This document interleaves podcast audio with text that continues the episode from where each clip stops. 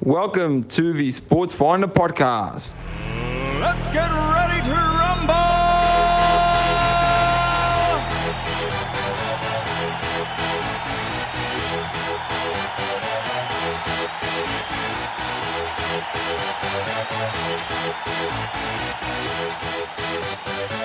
Y'all ready for this?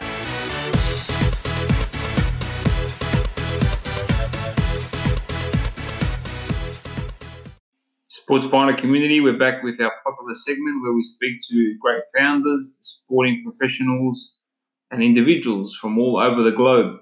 And today it's no different. We have a very special guest, Mr. Alex Bookman. Alex, welcome to the show, buddy. Thank you. Appreciate you for having me on. It's my absolute pleasure. Alex, um, let's go back a few years. Where did it all begin for you? Uh, fortunately for me, it wasn't a, a big uh, kind of traveling circle for me. I actually graduated from a branch campus of University of South Carolina. That was USC Aiken uh, back in December 2012. Came about 50 minutes up the road to uh, Columbia, where I'm at now. Started an internship.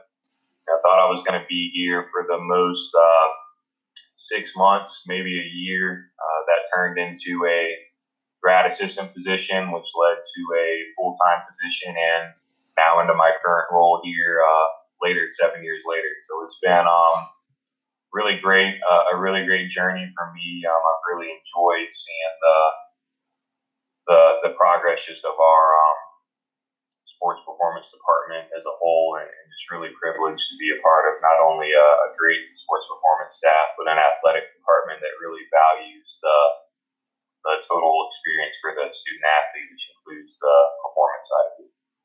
Awesome. What's your current role? Currently, I'm the assistant director of sports performance for the University of South Carolina. And tell us a bit about your role and what, what, what it basically involves. Uh, so, well, first to start, I guess the teams and the programs that I work with primarily are women's soccer and our men's and women's tennis programs. Um, in addition to that, we are um, a little spread out in terms of uh, weight rooms and kind of our setup on campus. So um, I'm actually out of our soccer center. We have a weight room in our soccer center, and I'll oversee that facility and about six or seven teams we have uh, work out of here. Um, you know, there's some small uh, administrative duties, I guess you could say, on the side, but um, the biggest piece is uh, really just trying to give all we can for all of our student athletes. I think in a growing uh, field, and especially now with the, the sports science and the data and everything we've tried to accumulate, that's an area that we've really tried to grow as a sports performance staff. And so, really, have tried to add that to our teams when and if needed, and, and really just try and help uh, our coaches and our staffs just, just guide the ship any way possible that we can for them. Awesome. So you've got six or seven teams. How do you guys really monitor their, their performances and get them to excel season on uh, after season? Yeah, yeah, definitely. I think you know first and foremost it starts. We're, we're very fortunate to have great coaches here. And, you know, I think we can talk all day about our own um, you know, philosophies is a big buzzword and you know, coaching styles, which is all very important. But if it doesn't come from the from the head coach, it, it's very hard to try and um, you know, reciprocate that for something that's not being messaged down. So I think whether we're talking about you know overtraining is a big you know term. I think undertraining is is just as um, important and, and can be just as detrimental. And and all of our coaches do a really great job, and they're very conscientious of of that picture, and they really allow us to do our um, to do our job. We really don't get a lot of um, backlash. I think we get questions a lot because they're they're interested, they're dialed in, they want to make sure that they're doing um, you know what they need to do, but also any input from us that we can help. Um, so the biggest piece that we've probably added in the last four or five years, it started with our women's soccer program. We added uh, heart rate monitors using Firstbeat Sports. Um, and I think that's actually been a tremendous addition for us because, again, um, and speaking primarily, that's the team that I'm with um, exclusively, and I can say firsthand that from the top down, it, it's a great program run by great coaches and, and that have really had everything dialed in. So it was really interesting when we first started using the the system and the straps. It really incurred a lot of the information that we kind of already thought we knew. And uh, some might say, well, why, why, you know, you know, begin to use this as an asset if, it, if it's something you already know? And I said, well, because it allows us to really fine tune you know, everything that we want to achieve, you know, where it takes guessing out of the equation, where it's not like it's a situation where I'm having to, you know, take the data, go to the coach and say, hey, we, pushed them hard today. We really need to, back off. It's, it's using the data where we can fine tune on more of a individual basis when and if needed, but really it just, it allows us to really dive into everything that the athletes are doing. So we kind of sprinkled that into a couple, um, other teams, our men's soccer program uses the same system as well, and now we have our men's and women's tennis uh, programs on it as well. And I think just year after year for each team, um, you know, we'll just be looking at some numbers, and it seems like something different just jumps out to you every time. And you know, we want to quantify as much metrics as we can, but also find the you know a, a true foundation, so to speak, and a basis for each team that we can you know build on for each year. Awesome. The uh, USA female soccer team is the best soccer team in the world in the in female football. They are, yeah. Yeah. What do you think has been the, the secret behind that? Because I can see a, a bit of an emphasis in colleges on on women's football, soccer. Yeah, I think speaking you know, briefly with the with the U.S. team, um, I mean, just everything they've been able to accomplish over the past, um, not just few years, uh, you know, the past decade, so to speak. Um, I was fortunate to actually um, work a couple of uh, training camps with U.S. Soccer with some of their youth teams, and, and really fortunate to meet Dawn Scott, uh, now the former uh, head of performance for the women's national team. She's now gone back over, and she is with England working with the FA, but I think she by far just laid a, a platform for women's soccer, um, not just for the women's national team, but really for for soccer as a whole over here in the states. And just, I mean, the just the way she was able to create these different um, platforms, and, she just seemed like she was five years ahead. You know, at a minimum, probably even more than that. Um, really great practitioner, taught me a lot just in the few times that we were able to, to interact and meet. And I think she really took the sports science piece to the next level, um, you know, over here in the States. You know, I think a lot of times you'll get um, a big thing for the, I guess, soccer over here, not in a bad way. I think you'll, you'll hear a lot of, oh, there, it's a lot of athleticism, it's more of a physical game. And so I think that adding this next piece um, to that, the monitoring part, has really just kind of helped everyone just take a different approach and a different look. Not so much changing a whole lot what you might do technically, tactically, but you know, what can we do based with what we have, and is there anything jumping out at us that we haven't uh, really taken notice of yet? Yeah, absolutely. What's one thing that you took away from her that's really stuck with you? I think really just um, it was probably I guess three years ago now when every year they hosted an event for um all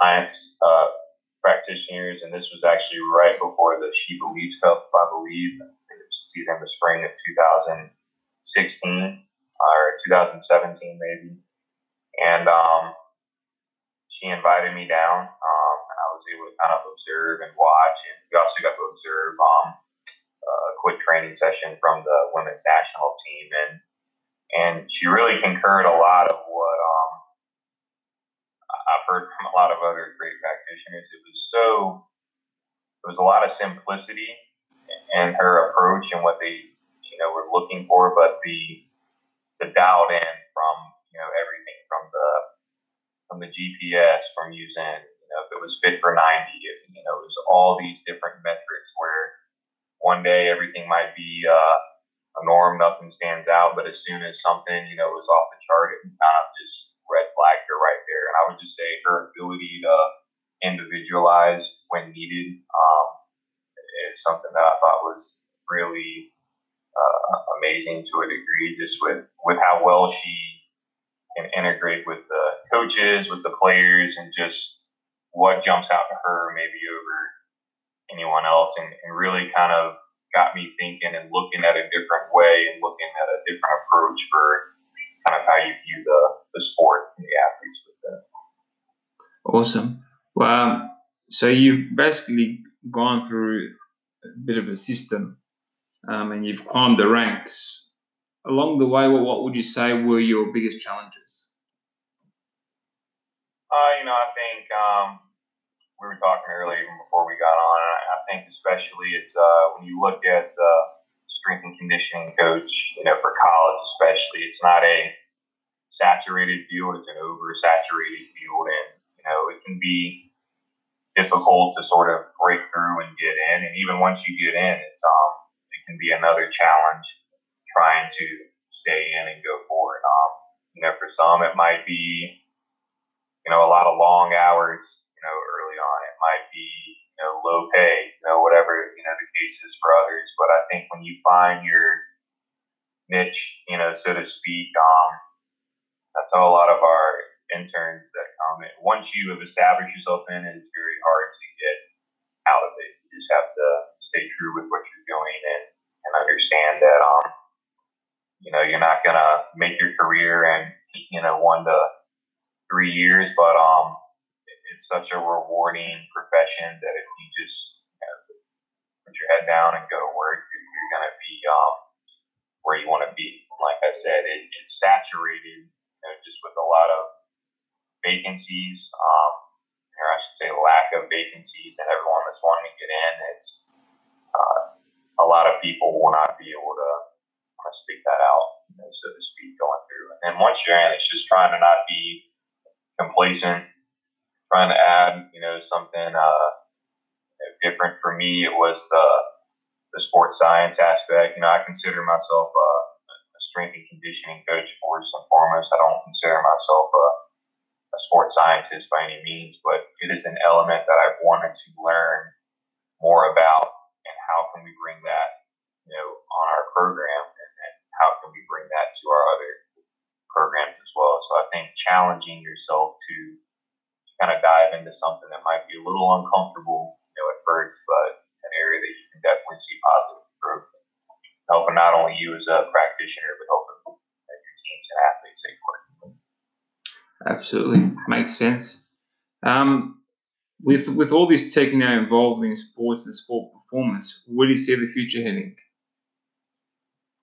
Um, you know, from a from a tech standpoint, you know, I, I do see more teams um, getting on board with the data. I know GPS has, has already been, um, you know, the leading forefront. You know, I think heart rate monitors are are a close second. Um, for me, I would say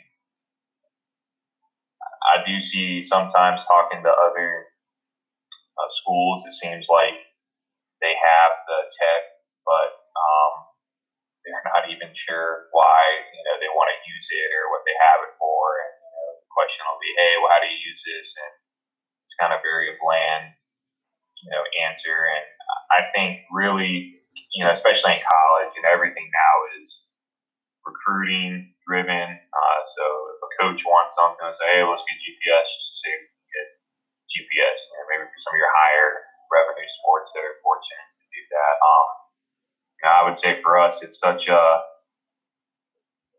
for me personally, using the heart rate system, it, it's so simple, and I don't think it's bad to say it's simple because at the end of the day, you're, you're looking for a a quick and simple way to relay the information to the coaches, and it gives us exactly what we want, exactly what we need. And I've seen these metrics over five seasons now, and, and really have a good grasp of what we're, you know, looking for and trying to achieve. And so for me, I, I want it to be simple, and it should be. I don't need this big complex system. You know, if it was for the professional athlete, you know, it might take a different route. You know, you might not be doing as much development there from a athletic standpoint, but here on average, you know, we get them for three, four years. Um, you know, your athletic, um, you know, maturity can be very different across the board. And so, what's the easiest way, but the most efficient way that you know, achieve that? And I think for the college landscape, I would say